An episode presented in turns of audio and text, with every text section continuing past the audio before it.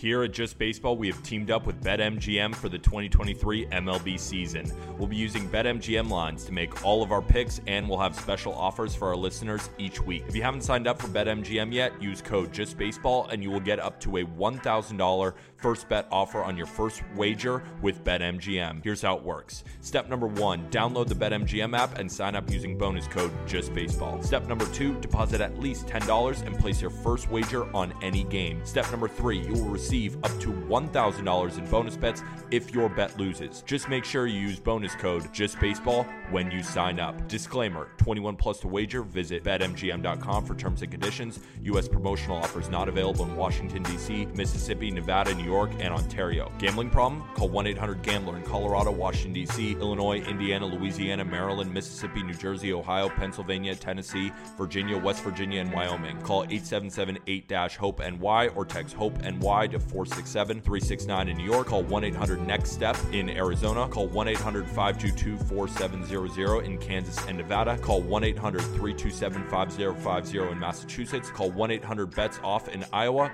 Call 1 800 270 7117 for confidential help in Michigan. Don't forget, if you haven't signed up for BetMGM yet, use bonus code JustBaseball and get your $1,000 first bet offer today. And Bonds high. It's a deep.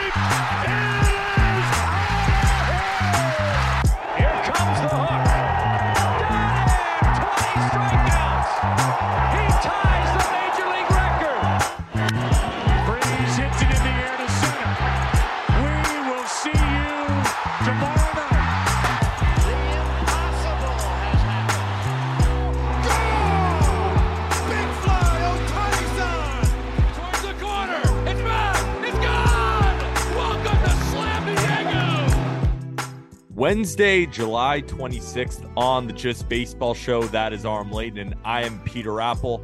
And we've been rumor milling a little bit too much. So, right now on this episode today, we are going to be talking about the top prospects who could potentially be moved in deals. We're also going to take a look at our sportsbook friends, that is BetMGM, and look at the division odds. Or is there a team being undervalued right now that we think is going to buy heavy, that we think is worthy of a wager? Or is a team maybe at the top thinking about selling any form like that on our good friends at BetMGM? So we're going through division odds and we're talking top prospects today on the Just Baseball Show, which is brought to you by BetMGM. Sign up and deposit into your newly created account using promo code Just Baseball. Download the BetMGM Sports app on iOS or Android, or visit BetMGM.com. Place your first bet offer and receive up to $1,000 back in bonus bets if it loses. If the bet does lose, your bonus bets will be available once the wager is settled. Aram, you, Jack, and I have been talking about every rental piece. We've done a million hmm. mock trades, but we haven't really gotten in depth to the potential young guns, the prospects that could be on the move that teams who are selling should be looking out for. And we're about that time where the trade deadline, if contenders make major moves, they can separate themselves from the pack and end up winning the division. So we're looking at value on the prospect side and value on the betting side. Anything that you want to go over in the baseball landscape before we get straight into it? Um, nothing, nothing too crazy. I do want to highlight one thing specifically because this show, all of us are guilty of this. We have made fun of Dallas Keuchel a lot, a lot. A lot. Uh, Jack is probably the, the, the largest defender of this. Dallas Keuchel is throwing well. And I think we're going to see Dallas Keuchel in the big leagues sometime soon. The Twins signed him to a minor league deal. He's been throwing in AAA. He's been lights out, like absolutely lights out. And the last two outings have been spectacular. He has an opt out on August 1 if the Twins don't add him to the active roster. They may trade him because I think there's a team that may just take him. I, I talked to a couple guys that faced him recently, and they're like, of course, yeah, it's like 87 and it's it's not fast, but like he's putting it wherever he wants, and it's really hard to hit. Uh, so we might see Dallas Keuchel one last time. Are you fading, Peter? Yeah, probably. I mean, I, it's it's one of those things where I got to see him come back up right? Alek Manoah goes down to the Florida Complex League, has a horrible start there, looks much better in double A. And I made the mistake of fading him against the Detroit Tigers, where he looked much better. But then it took one start for them him to get blown up again. Adam yeah. Wainwright really, really struggling for the St. Louis Cardinals. Then goes down with what appeared to probably they said like they said like inflammation everywhere basically. it, yeah just he went on the il for being really really old and for being sore but shout out adam wainwright legend Love him. that's the reality of the situation. Then he came up and had a decent start against the diamondbacks. Then it's the next start. So for dallas keuchel let's see what you got for one start. Maybe they put him in a position to succeed. Maybe goes five innings eight hits two runs a classic dallas keuchel start and then the wheels fall off the wagon. That's yeah. probably how I'll play Dallas Keuchel. But hey, he's pitching well. He's pitching well. It's yeah, like the Twins need him though. It, yeah, it's it, exactly. It's funny that of like of all the teams, like if he was on the Marlins right now, he'd be getting the ball tomorrow. Like it's there's a lot of teams that could desperately use him just to not suck for three, four, five innings. One other really funny one that I noticed recently Cole Hamels is technically still an affiliated ball. Um, signed a minor league deal with the with the Padres before the season. Has not thrown an inning anywhere. I I have no tracking of even a, a pitch at the complex or anything. Maybe on the backfields, but no organized game. But he's still on the uh, the Chihuahuas roster, the AAA affiliate for the Padres. I have no idea what the deal is with Cole Hamels, but he's technically still on a roster. I just thought that was random, and most people probably didn't even know that. Does so we have no data on him.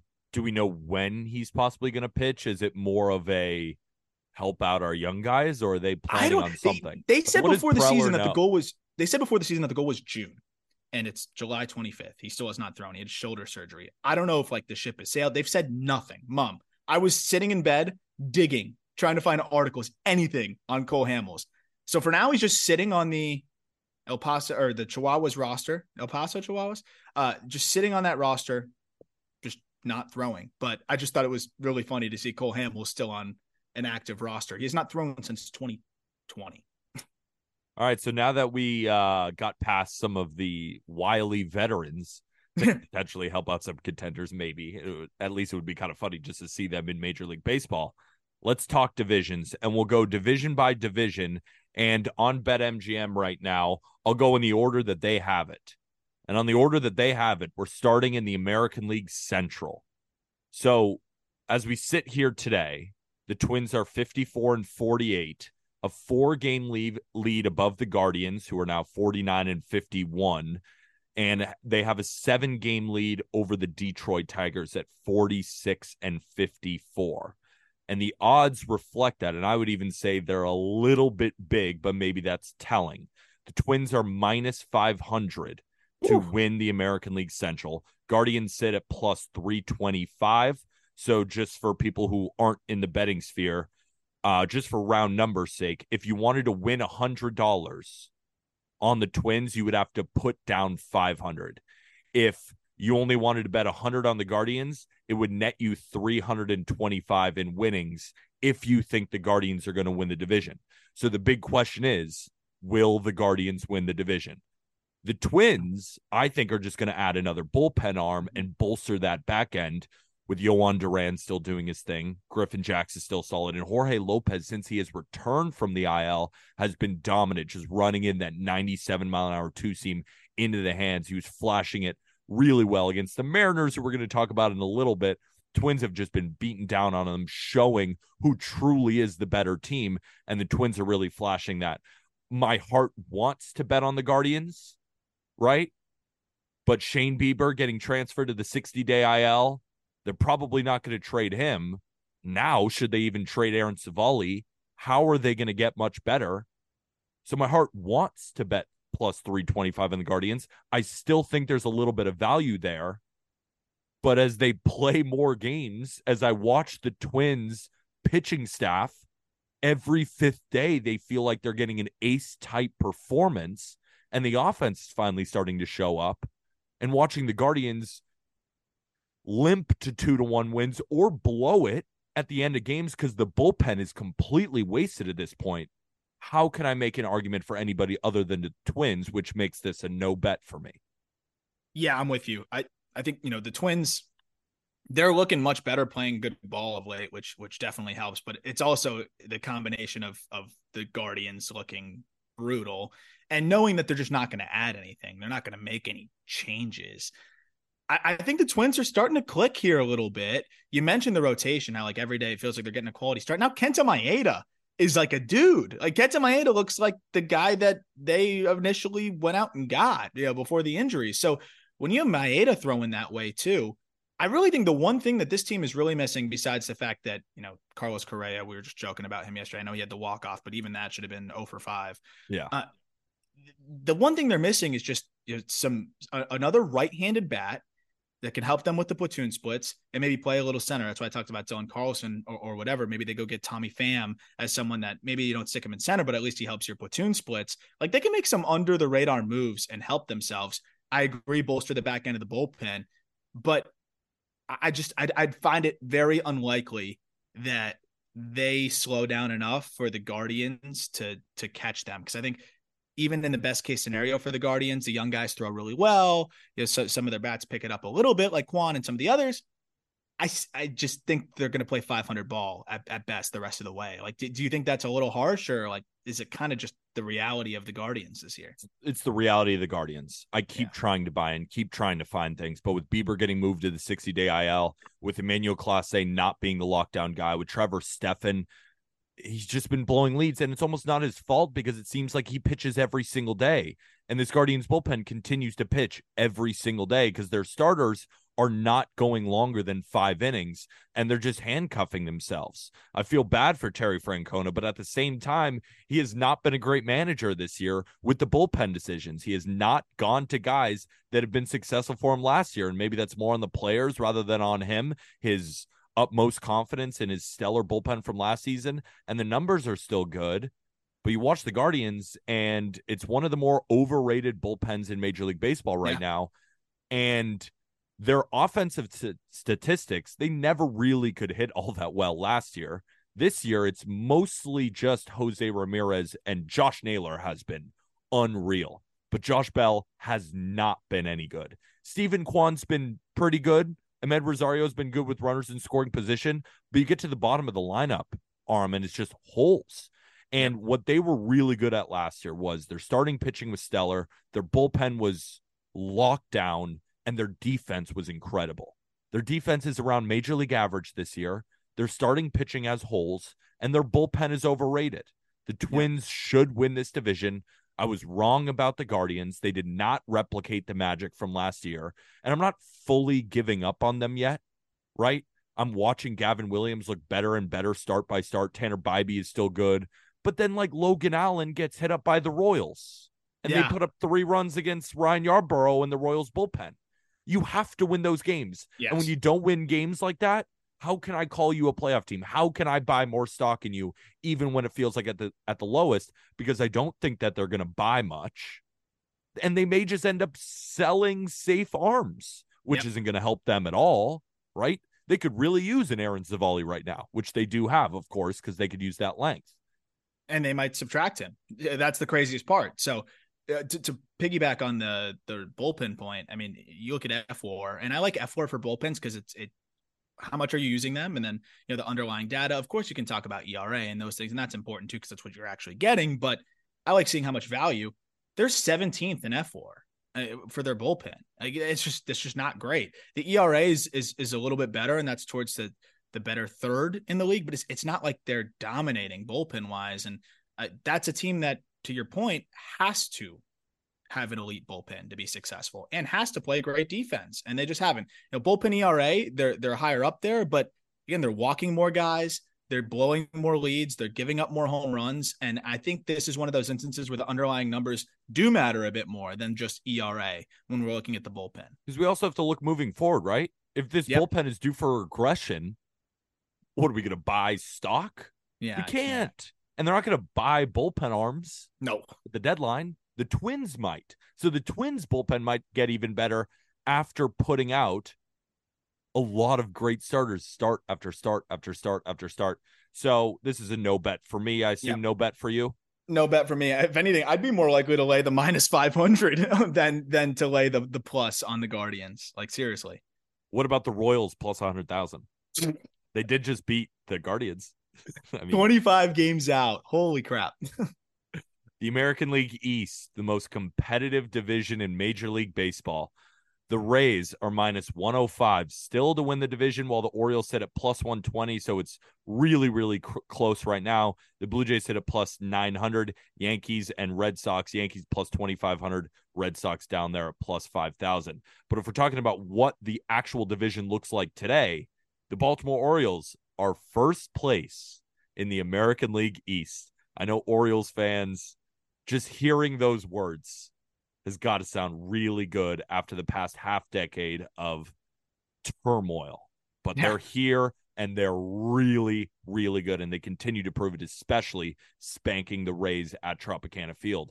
But the Rays are still hanging in there, even though they're three and seven in their last 10 games and four and 14 in their last 18 games, 61 and 42 record, two and a half games back. Toronto Blue Jays sit with a 56 and 45 record, six and a half back, and the Red Sox and Yankees tied, even though they're both six games above 500, nine games back. I'd like to say that the Yankees could potentially go on a run. I do not think that is going to happen. I don't think the Red Sox are going going to go on a run either. I'll continue to say that. I'm not going away from it, even though they have been playing better baseball, six and four in their last 10. But the Blue Jays have been playing much better. I really think it's a race between these three. That's why I don't think it's a bad bet for the Blue Jays at plus 900. I and the only reason I say that is I just think they should be closer. So, am I going to bet on the Blue Jays? I still have to think about it, but first initial look, the value is there for the Blue Jays because you know that they're going to add at the deadline too. If we're talking about positive regression, this Blue Jays bullpen has been un real. I think the weak point on the Blue Jays is their manager, John Schneider. I don't hmm. think he makes very good decisions back there.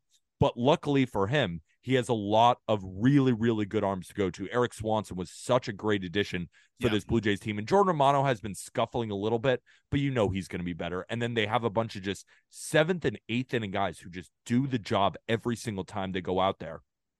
You look at the starting rotation, Berrios is just shoving. He just continues to shove right? Gausman's pitching like a Cy Young candidate. Bassitt has been at least a solid pitcher, right? He's been Three, serviceable for serviceable. Sure. Peripherals say he's probably in the low fours when it's all said and done. Right now, he's at a three nine two. That's good. He's going to eat a ton of innings and just get you to your bullpen and give you a chance to win. I think if they add a starter at the deadline and their offensive statistics, you look at like you know, quality of contact numbers. Been one of baseball's unluckiest offenses. I don't think Varsho's going to keep hitting like this. Bo Bichette's been scuffling, but he's going to heat back up. George Springer's going to continue to hit. Vladdy's already been hitting. So the Blue Jays would be my value pick just because I think it should be closer.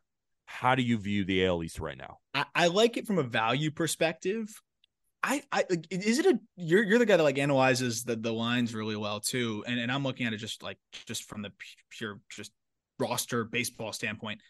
It almost feels like a trap that the Orioles are are not the favorites when they're two and a half games up in the way that they're playing. Like, what does that line say to you? Because I'd be all over the Orioles uh, to, to win it. I I think even at even odds, I would take them.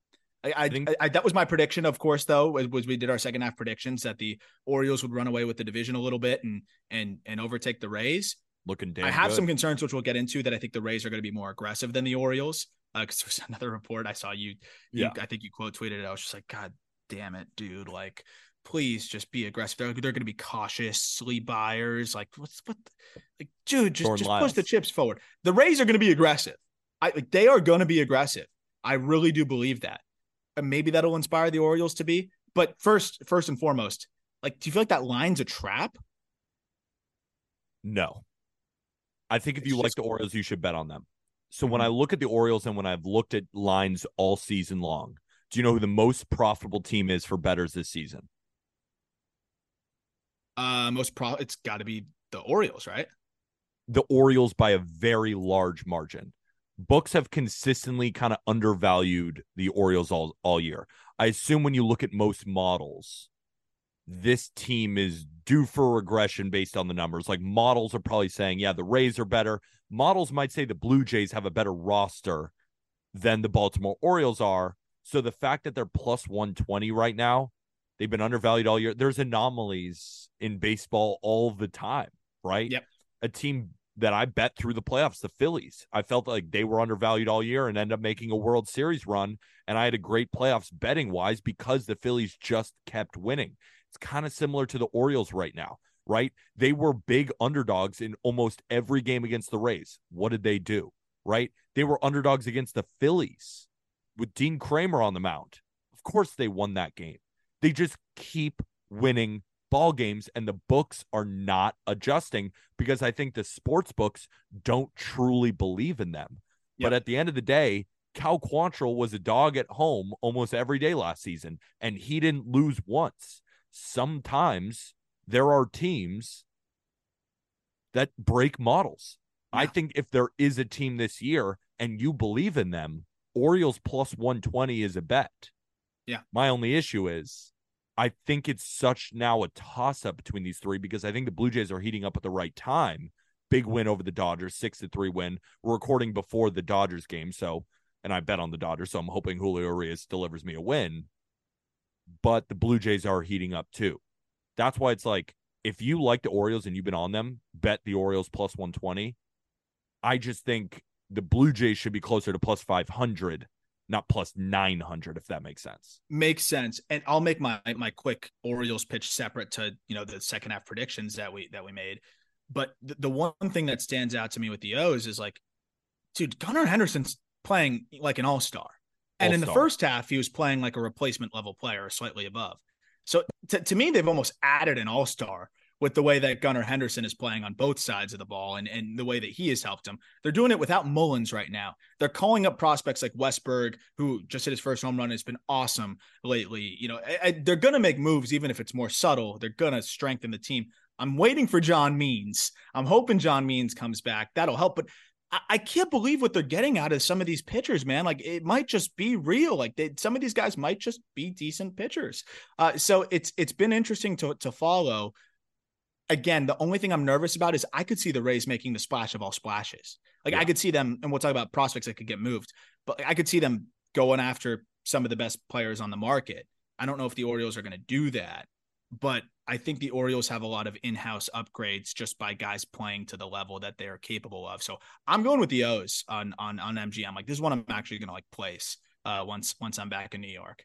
Yeah, I'm chickening out right now. I'm not going to make a bet on the American League East. I'm still sweating out Rays plus 350. So that is my original bet that I made at the beginning of the season. Now they're sitting at minus 105. So I got great value there. But at the same time, if the Orioles do make a big addition and the Rays flounder a little bit, or let's say the Orioles don't even make that big of an addition, the Rays make a huge one, and they still don't play much better because the Rays have been horrible lately. They're blowing this lead. Yeah. Then I got to reconfigure. So that's why I'm only looking at the Blue Jays in terms of values. If the Orioles were to win the division, I'm out on both of those bets. But if it's not the Orioles, I'm in a really good spot. I just don't know if I want to corner the Orioles right now in this market because I do believe in them. Right? When the starting pitching, that's what we look at, right? You don't have the starting pitching, but the bullpen, they shorten games. So as long as these Orioles starters don't give up six earned, and if they yep. do, sometimes the Orioles score seven because the offense is so good. But we were talking on the uh, not gambling advice betting stream, right? We're talking about Aroldis Chapman when he comes in for the Rangers. How good is he? Jhoan Duran. And then everyone kept saying, yeah, they're like the third or fourth best relievers after the two in Baltimore. They have Cano and Bautista. Eighth and ninth inning, it's over, right? Yeah. And then there's so many other great options back there. So they don't need the starters to be great. They need the starters to be fine. fine. And they've been yeah. better than fine. And the offense has been so damn good. Austin Hays was an all star. He was like an afterthought. We don't even think about him when we talk about Cedric Mullins and Adley Rutschman and Anthony Santander and Gunnar Henderson. And we could just continue. And then they bring up some of these guys. So we harp about the starting pitching when in reality, they're they have one of the best offenses. They have a great defense. They have a great manager, and they have maybe the best bullpen in baseball. Yep. When you find starting pitching, you can win a lot of games. Yeah. So and and Bradish like is matching every time he matches up with a with a stud like a stud with an ace, he matches them, and then. I, you know, I, I want to see him string a couple together. Last point I'll make here, but Grayson Rodriguez, it's all about the fastball command. Yep. He looked real good against the Rays. Five and two thirds, two runs, two walks, six Ks at Tampa, where you know obviously they play phenomenally there. If G Rod can even be that, uh, not the finished product G Rod, but just the five Ah. innings, two runs, six Ks kind of guy that just gives you quality starts. To your point, that's all They're you need, That's all you need. games. and I think he can do that. So I'm excited to see how G Rod strings it together from here, and they- they've got something special brewing. I'm I'm all in on the O's. The American League West. So currently, the Rangers are minus 125 to win the division. Again, if you want to win $100 on the Rangers, you have to put down 125. The Astros are plus 100 to win $100. All you got to do is bet $100. The Mariners are plus 2,500. The Angels are plus 5,000. And the Athletics are plus 100,000. I do not think the Athletics are going to win this division. Uh, But the think so. Astros might. Let's talk about it. So the Rangers are 59 and 42, playing really good baseball. Just had a thrilling win for the Astros to crawl back within two games of the Rangers. Astros sit at 57 and 44. What a game. We can talk about that in a sec. The Angels are still hanging in there, though. I know they're seven and a half back, but they're still over 500, two games over with a plus 18 run differential.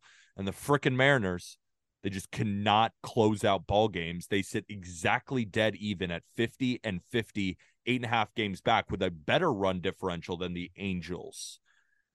We can just boil this down to the Rangers and the Astros, unless you have a point of why you think there is any value on the Angels or the Mariners, because while they are both hovering around 500, we think they're going to be buyers. You had a really good tweet about the Angels that actually made a lot of sense.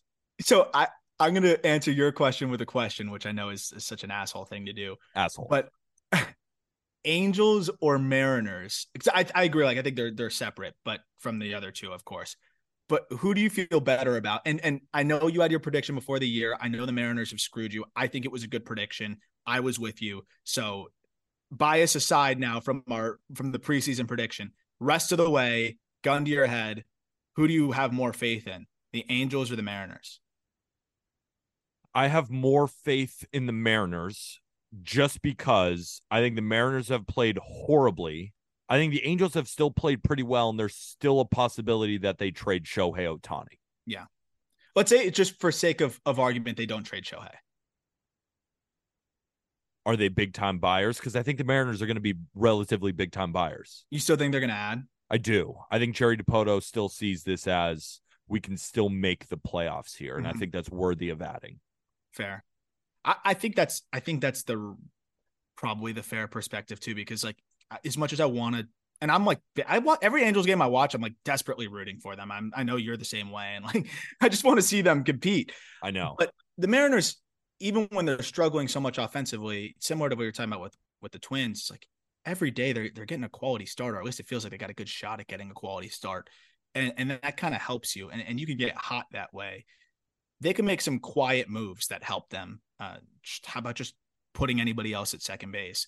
So I'm with you, but I, I think both of them are pretty far off. I do think it's a two horse race here, and you made the case a few weeks ago about the Astros and just kind of watching this game yesterday.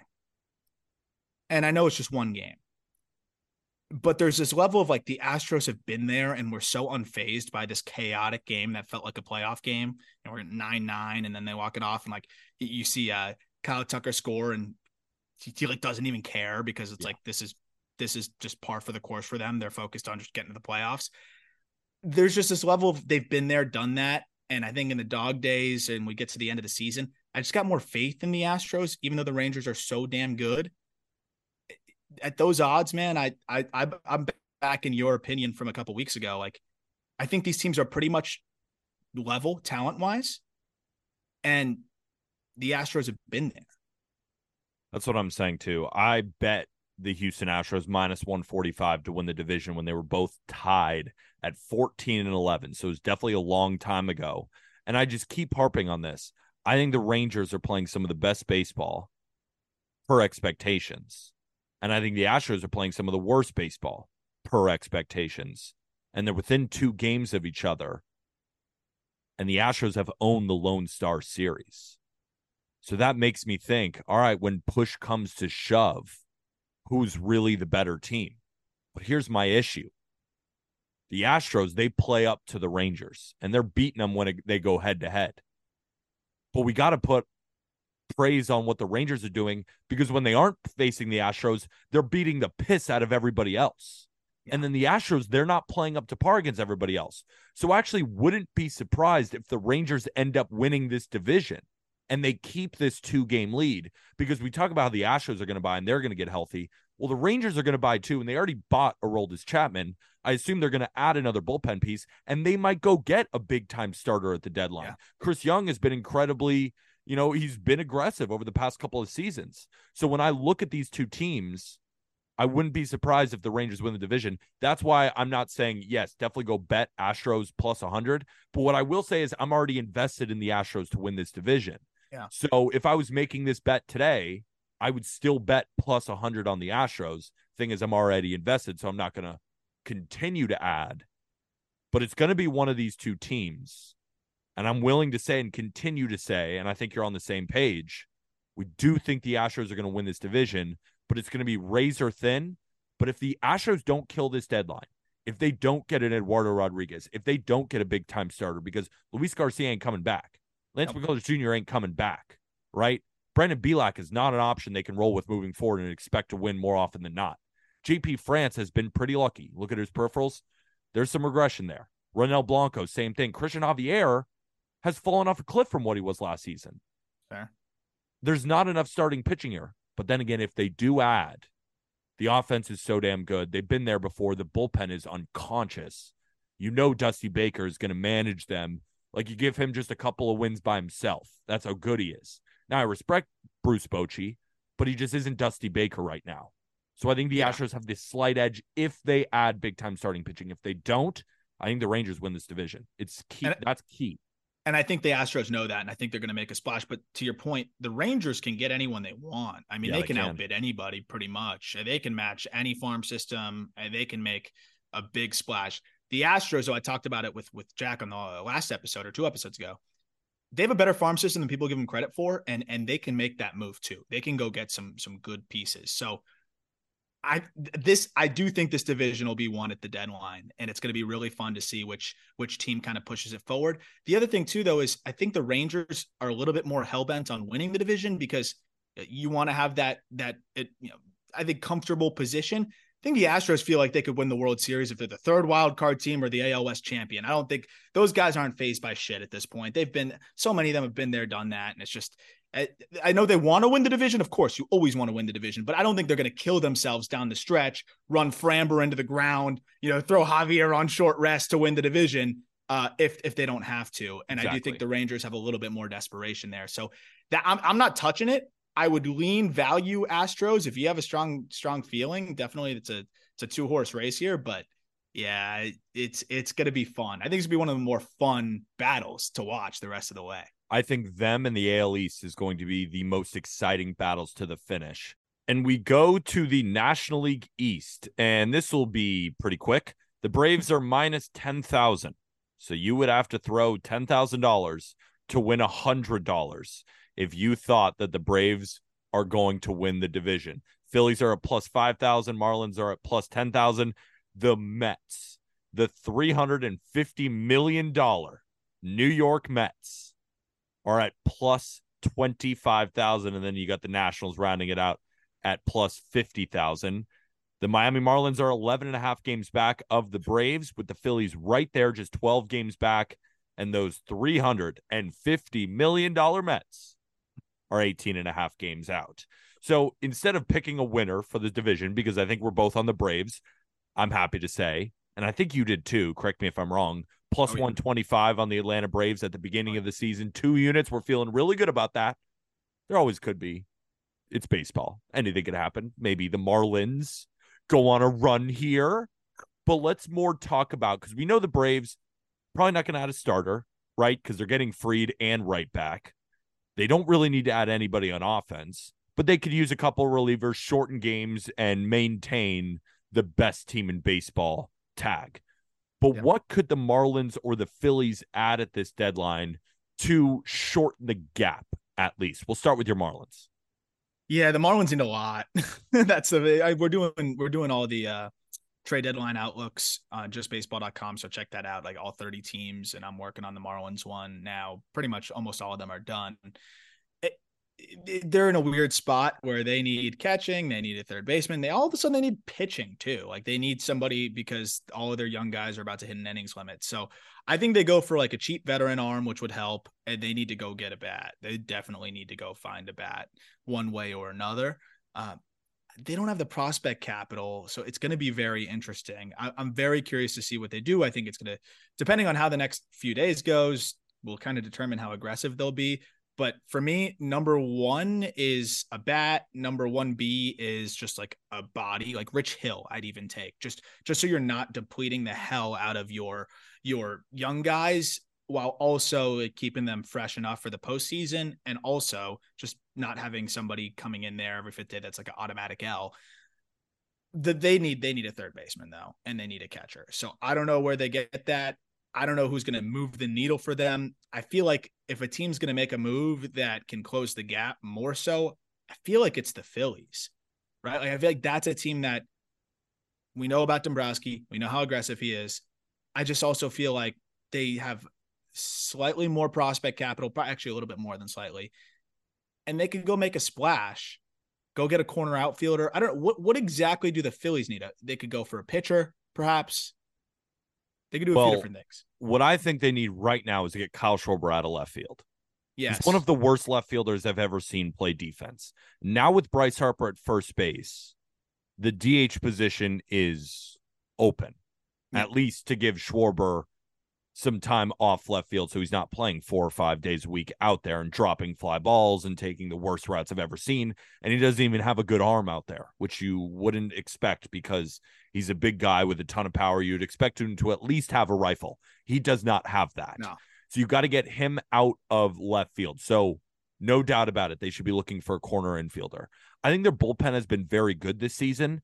The issue is that Alvarado keeps going on and off the IL. Seranthony Dominguez is still on the IL. Kimbrel has been great, but I think they need more. Now, Matt Strahm's been great back there. A couple other arms have been great contributors, but I'd like to see them add another bullpen piece. I don't really think they need to add a starting pitcher.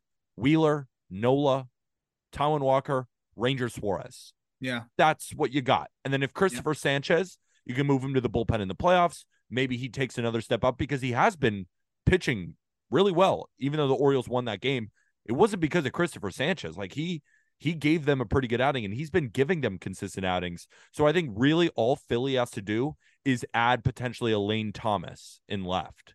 We could talk about a couple other options or just some relievers, right? We talk about the Rockies relievers, we talk about the Tigers relievers maybe the Yankees would be willing to part. Like there's a lot of teams with relievers that they can go get.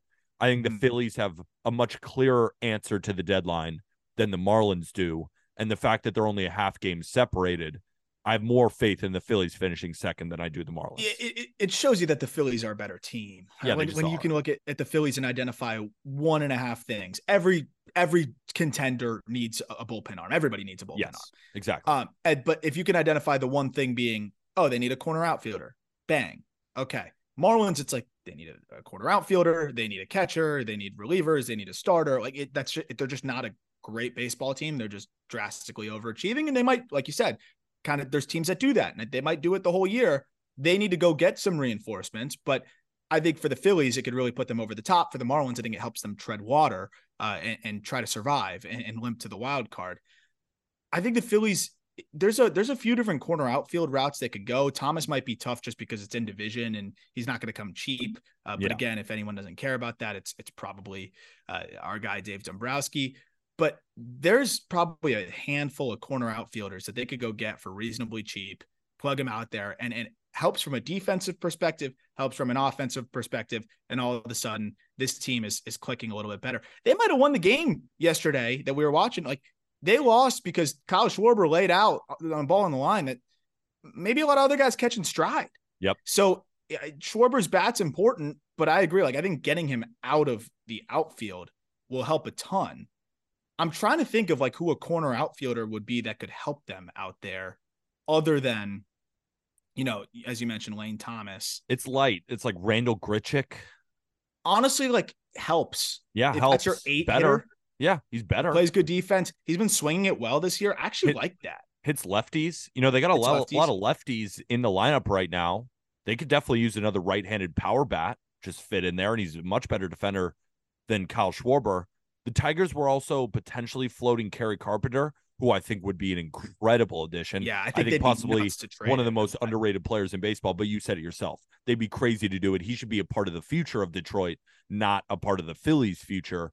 But if Dombrowski decides, hey, we'll give you the sun and the moon for him, Yeah, and you want obviously, Abel or something? yeah, and Scott Harris and Dave Dombrowski, they're, uh, you know, I mean, was the Gregory Soto trade that was a Scott Harris move, right? Yeah, that was. Yeah, so they're on the phone together. So They're homies. potentially, but it would take a lot for him. But Philly, if you got him, that is a big time piece. But I know Tigers fans don't want to give him up, so it's not really worth talking about. Just talking about other options who could potentially be available. But let's move on to the National League Central because these odds are fascinating, Aram. So in May, I made the pitch for the Reds at plus 4,000 to win the division. And I looked really, really smart because the Reds, they took control of the division. We talked about all the young guys came up and they hit a spark. The division was wide open. But the most boring team, which I think Vegas knew all along, and they're pricing it that way, the Milwaukee Brewers. So right now, the Orioles are two and a half games above the Rays, and they're plus 120. As we sit here today, even though we have a Corbin Burnes versus Andrew Abbott game, which could make the division a lot closer or maybe a little bit farther apart, the Milwaukee Brewers are minus 175 to win this division. So Oof. $175 bet nets you $100 on the Milwaukee Brewers. Or if you bet $100 on the Reds, it would net you $180, followed by the Cubs at plus 1,000 and the Cardinals at plus 3,000. And then you got the Pirates all the way down there. The books are telling us the Brewers are going to win this division. That's what the line says. Do we believe the line Aram? Because the books are telling us they don't think the Orioles are going to win the division. But this time, and we kind of don't believe them. We kind of do, kind of don't. We're unsure. I think you're more sure the Orioles than I am. But I'm pretty damn sure about the Brewers, and the books agree. Do you agree? I do. I do. And I've I've come out as a Reds fan, by the way, and and I'm you know very outward about that. I'm I'm all in on the Reds uh in terms of just rooting for this team. But the Brewers, you talk about boring. Boring helped them tread water when Corbin Burnes sucked for his standards, when they weren't hitting, uh, when you know, Woodruff, who's still out, wa- was out, but he's on the mend, by the way, up to 97 in his rehab start. That was a few days ago. This team's getting stronger and stronger at the perfect time. They tread water in a mediocre division and they're getting stronger and stronger and stronger. And the thing is, head to head, they've beat the brakes off the Reds. They've the Reds are an awesome them. story. They the really Reds have. are hanging around, but head to head, they beat the brakes off of them. Corbin Burnes looking like Corbin Burnes now, and then whatever they get from Woodruff, the fact that he's just coming back this season, I, I almost think that it should be even even like like shorter odds. I think they should almost be minus two fifty because you look at the Reds as a team that's overperforming, that has a lot of great pieces. You know they're not going to be that aggressive at the deadline unless it's a John India move for a pitcher with control, which they've floated.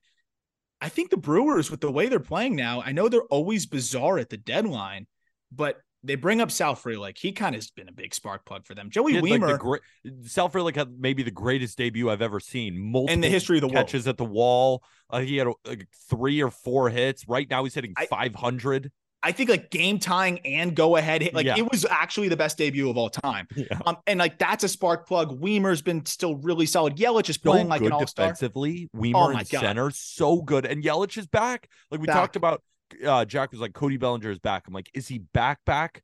Yelich is Back. much closer to back than Yeah. Bellinger is, I think. Uh, yeah, he's almost at four WAR and he's stealing bags. So with Yelich being that guy too, like I feel really good about this Brewers team. I love the Reds. I think they can make the playoffs. I think they can hang around, but I think the Brewers are going to really get hot down the stretch here. I really do. Yeah, we talk about how the Reds, you know, all their promotions, and we're going to talk about, you know, prospects later in this episode. But the Reds promoting Sal Frelick, Joey Wiemer, right? Garrett Mitchell went on the shelf, Brice Turang. They have a couple of really good rookies themselves. And this Brewers team is atop the division without much production from Willie Adames all season, without yeah. a lot of production from Rowdy Tellez, and with basically no Brandon Woodruff all year. And Willie Adames is starting to play better over the past couple of weeks. Rowdy Tellez is due to return from injury, as is Brandon Woodruff. But the main key, I think, here, Aram, the Brewers bullpen is unbelievable, dude. Devin Williams, we know the story, is just is one of the best closers in baseball, maybe the best in the National League, just unhittable. But Joel Payamps, Payamps, Uribe, right? Hobie Milner could continue. So many good arms back there that are shortening games after the likes of Corbin Burnes, who also has a 1.33 ERA in July heading into the game against the Reds, which I assume he's going to dominate again, averaging seven innings, one or nine Ks per start in the month of July against teams like the Phillies and the Reds twice. So really good Brewers team. Anything else before yep. we move on to the West? No, I'm with you. And you know, again, they've got more reinforcements coming. Like they've they've got guys that are kind of coming back off the IL that might get a shot that they can bring up. I think they make some small moves, and that might be all they need. So uh, I'm I'm enjoying this team, and they got Tellez, who's going to come back off the IL probably sometime soon. Like they've got other pieces. Abner Uribe is one of the nastiest guys, by the way, that you're going to find in the big leagues. I've was talking about him uh, a little bit. I was like, once he comes up, pitching ninja like frequent guest there watch some Abner Uribe. He has no idea where it's going sometimes, but it's 102. It's disgusting. He's also a psychopath on the mound. Absolute nut job. Like John John crazy Kruk. I was watching Brewers Phillies and Uribe came in and I think it was an AB against Bryce Harper or it was it was somebody. He he gave up a walk, maybe to Castellanos.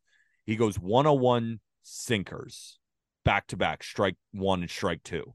Then a sinker in the dirt, which is fine. Just trying to get a sinker in the zone then three straight sliders for a walk. And Kruk goes, What? He's facing his own team that he's calling for. He's like, What is this guy doing? He's a you nut. see what the sinker is is doing. Why were you throwing him sliders?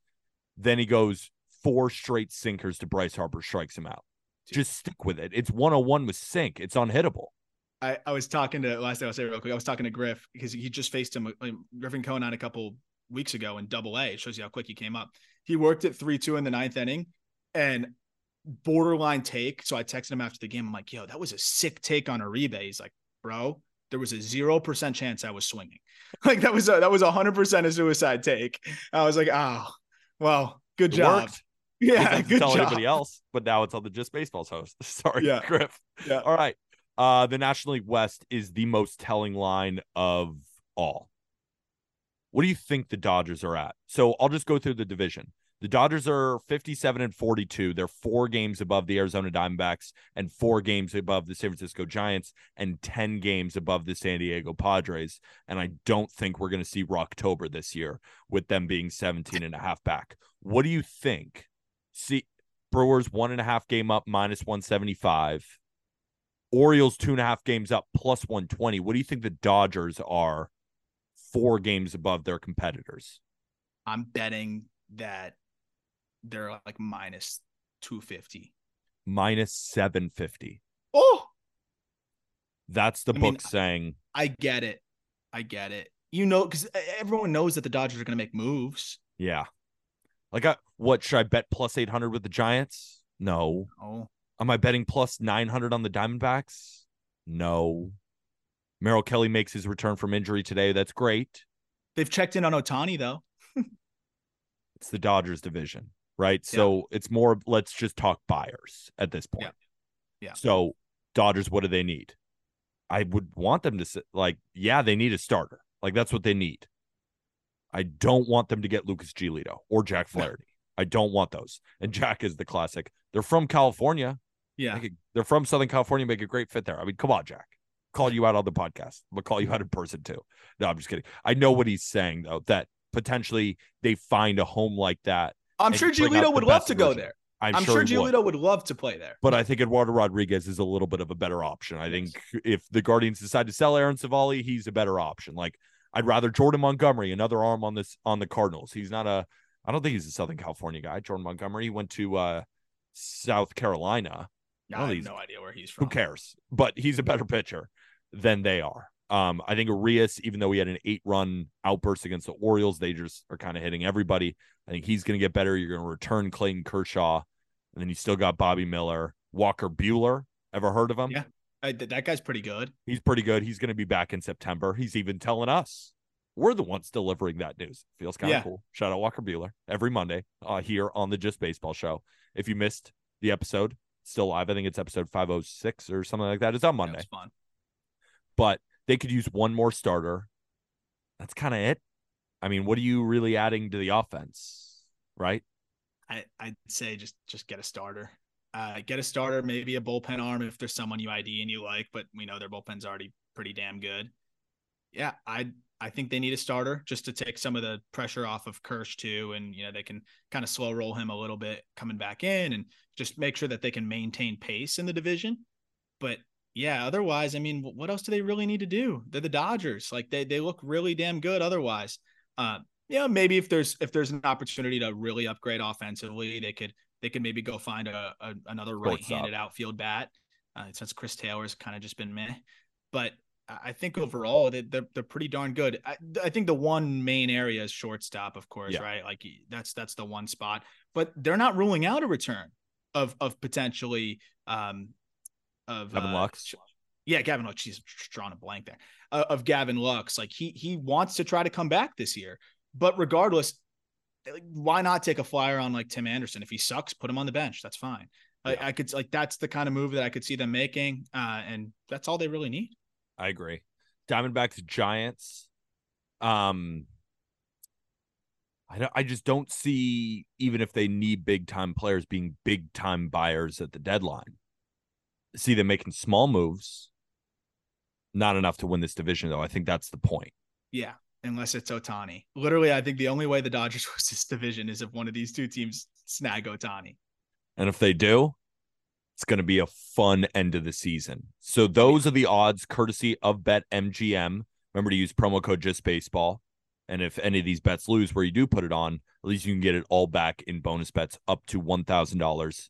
Remember, gambling problem, call or text 1 800 Gambler. Must be 21 or older. Prospect time, Aram Leighton. Prospect report. This time Let's we're doing do it a little bit differently. A little bit differently. You're going to go over your top five prospects that you think could potentially be on the move mm-hmm. for fans of teams that are sellers who want to know who they are getting back. And then we're going to end it with just a couple of guys that you've seen who are raking or pitching really well. Without Yeah. further ado, we'll go at number five. Who you got? Yeah, so I, I got Michael Busch, and this is kind of like not in any specific order, but these Yeah. are the five guys I just really think could could end up getting moved.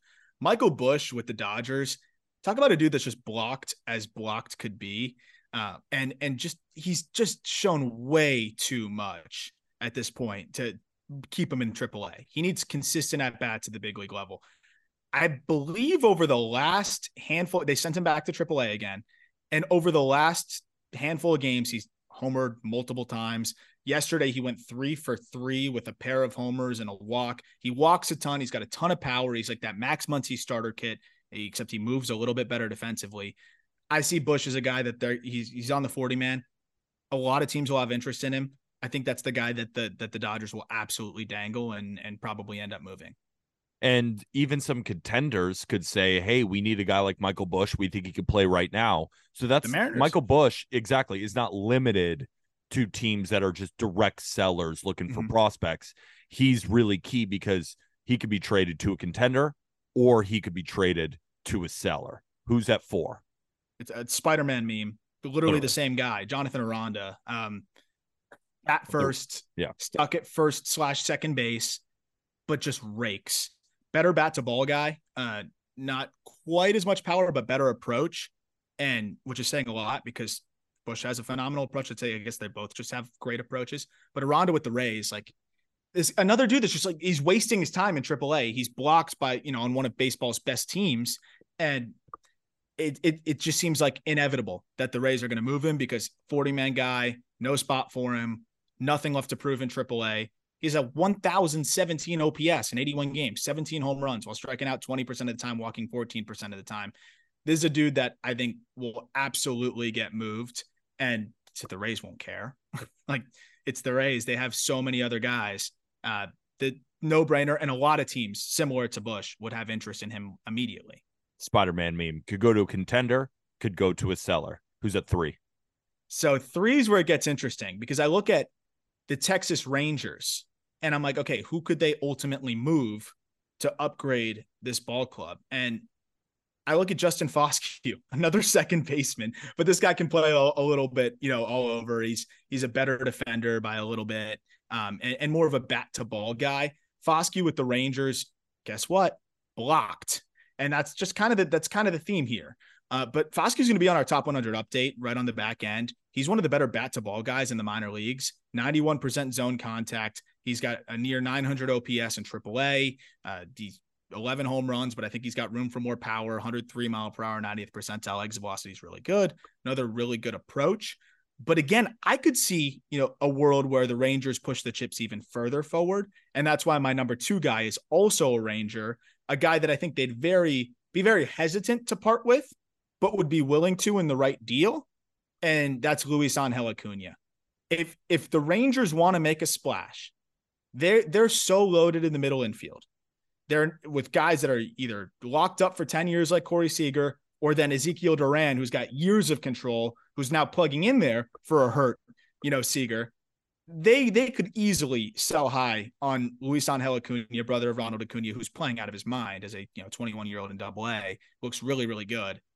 Will be a top 100 prospect in our update in the next week, and there's no shortage of of potential suitors for somebody like that. I think there's going to be a ton of teams that are kind of lining up uh, to to be able to to get somebody like him. Do you think though, Chris Young puts his head on the pillow at night and says, "Yeah, we got a really good big league piece, but shit, I just traded Ron Acuna's brother who could play shortstop at his ranking." That's terrifying. I know just, it is terrifying. That is terrifying. Like he might not be the even the best in their system. He might be one of the best, but just the name value. I know me. And if I traded him and he ended up being Ronald Acuna Jr., I would just quit. Like I would just, I would admit, I would go up to the podium when they fire me from the Texas Rangers and say, I unfortunately do not know ball. Yeah, I traded a, the best player, like the best player's brother, that was also looking really good. like, yeah, it, it's it's risky. It's risky, but it's just he's so blocked, and yeah, the value could be as high as ever. So that's one where I'm like, mm, I think I could see them doing something there. I'm just making a joke. It was like Ronald Acuna Jr. a couple years ago. Well, he's blocked by Eddie Rosario. yeah, there's not really much room for him. Um, uh, it's it's crazy though. Like Ronald is so freaky. Like that's what that's what really put it in perspective. Like his brother's damn good. Luis Angel's damn good and Ronald, like the data is just so much more absurd. It's it's just silly. Um, then the last guy, a couple different Orioles guys I could go with, but I'm looking at Westburg succeed at the big league level. I'm looking at you know Cowser already being there.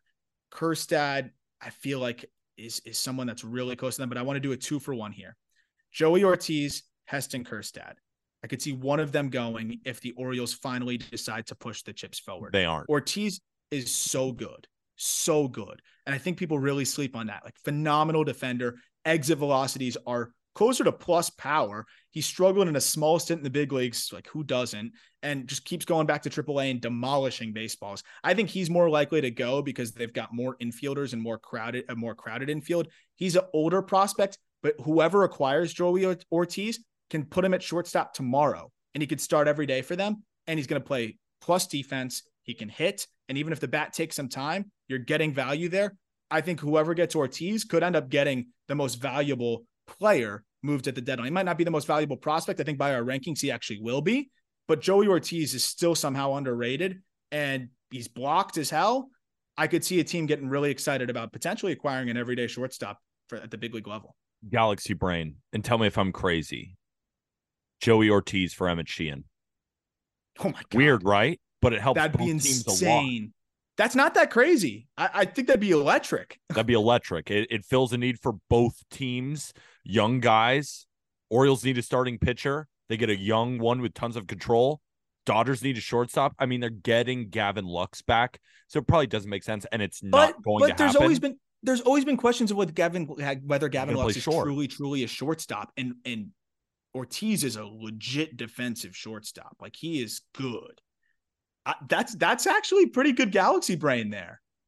it, it won't happen because for some reason GMs are too afraid. to Doesn't often happen, but it's happened before. Yeah, It's not outlandish. It's happened before, and it'd be really damn cool if it did happen. I would love that.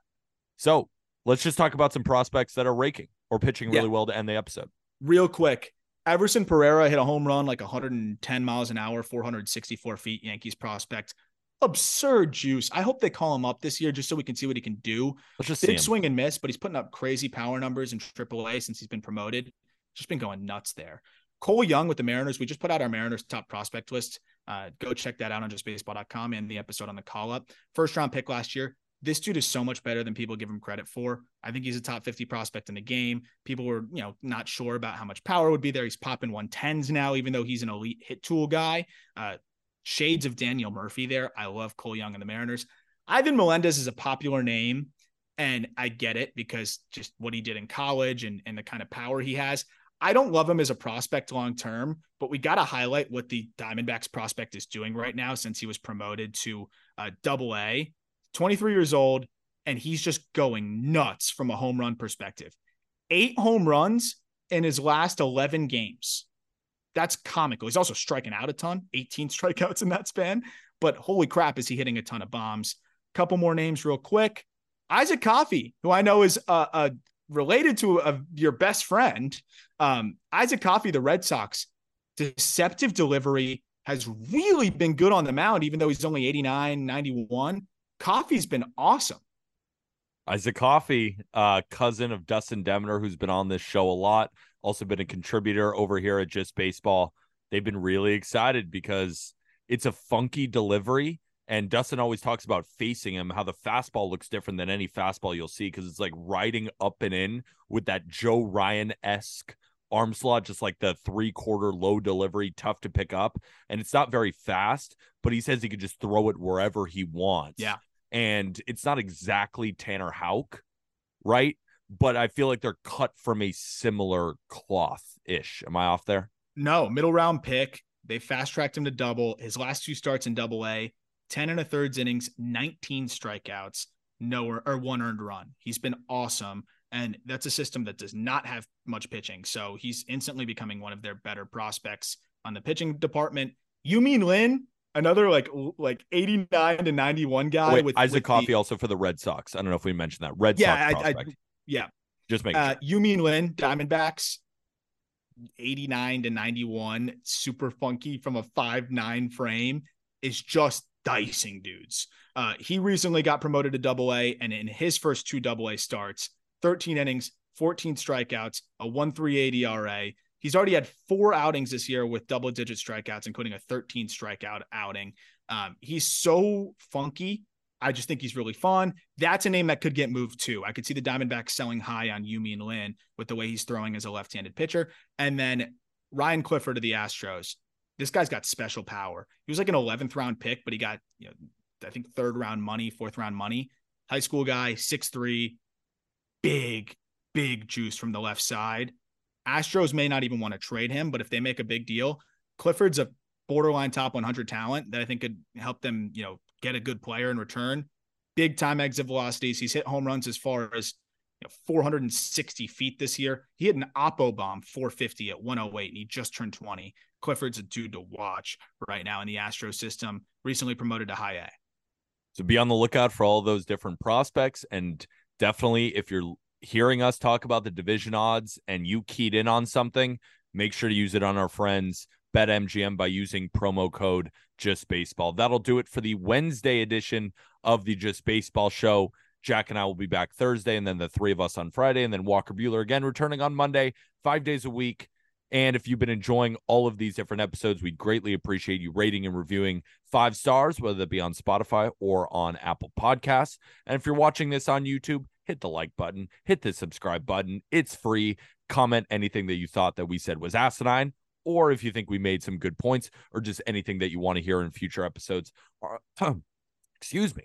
Aram and I are rocking our Just Baseball hats right now. Get yours in the episode description. So much new merch has hit our merch store. Please go at least check it out. And even if you don't buy anything, just let us know what you like, right? We're a new company trying a bunch of different things. Just let us know, right? Through Twitter yep. DMs. Ours are both open. You can find our Twitters in the episode description. That's Aram. I'm Peter. We'll be back tomorrow. And with that, thank you, everybody.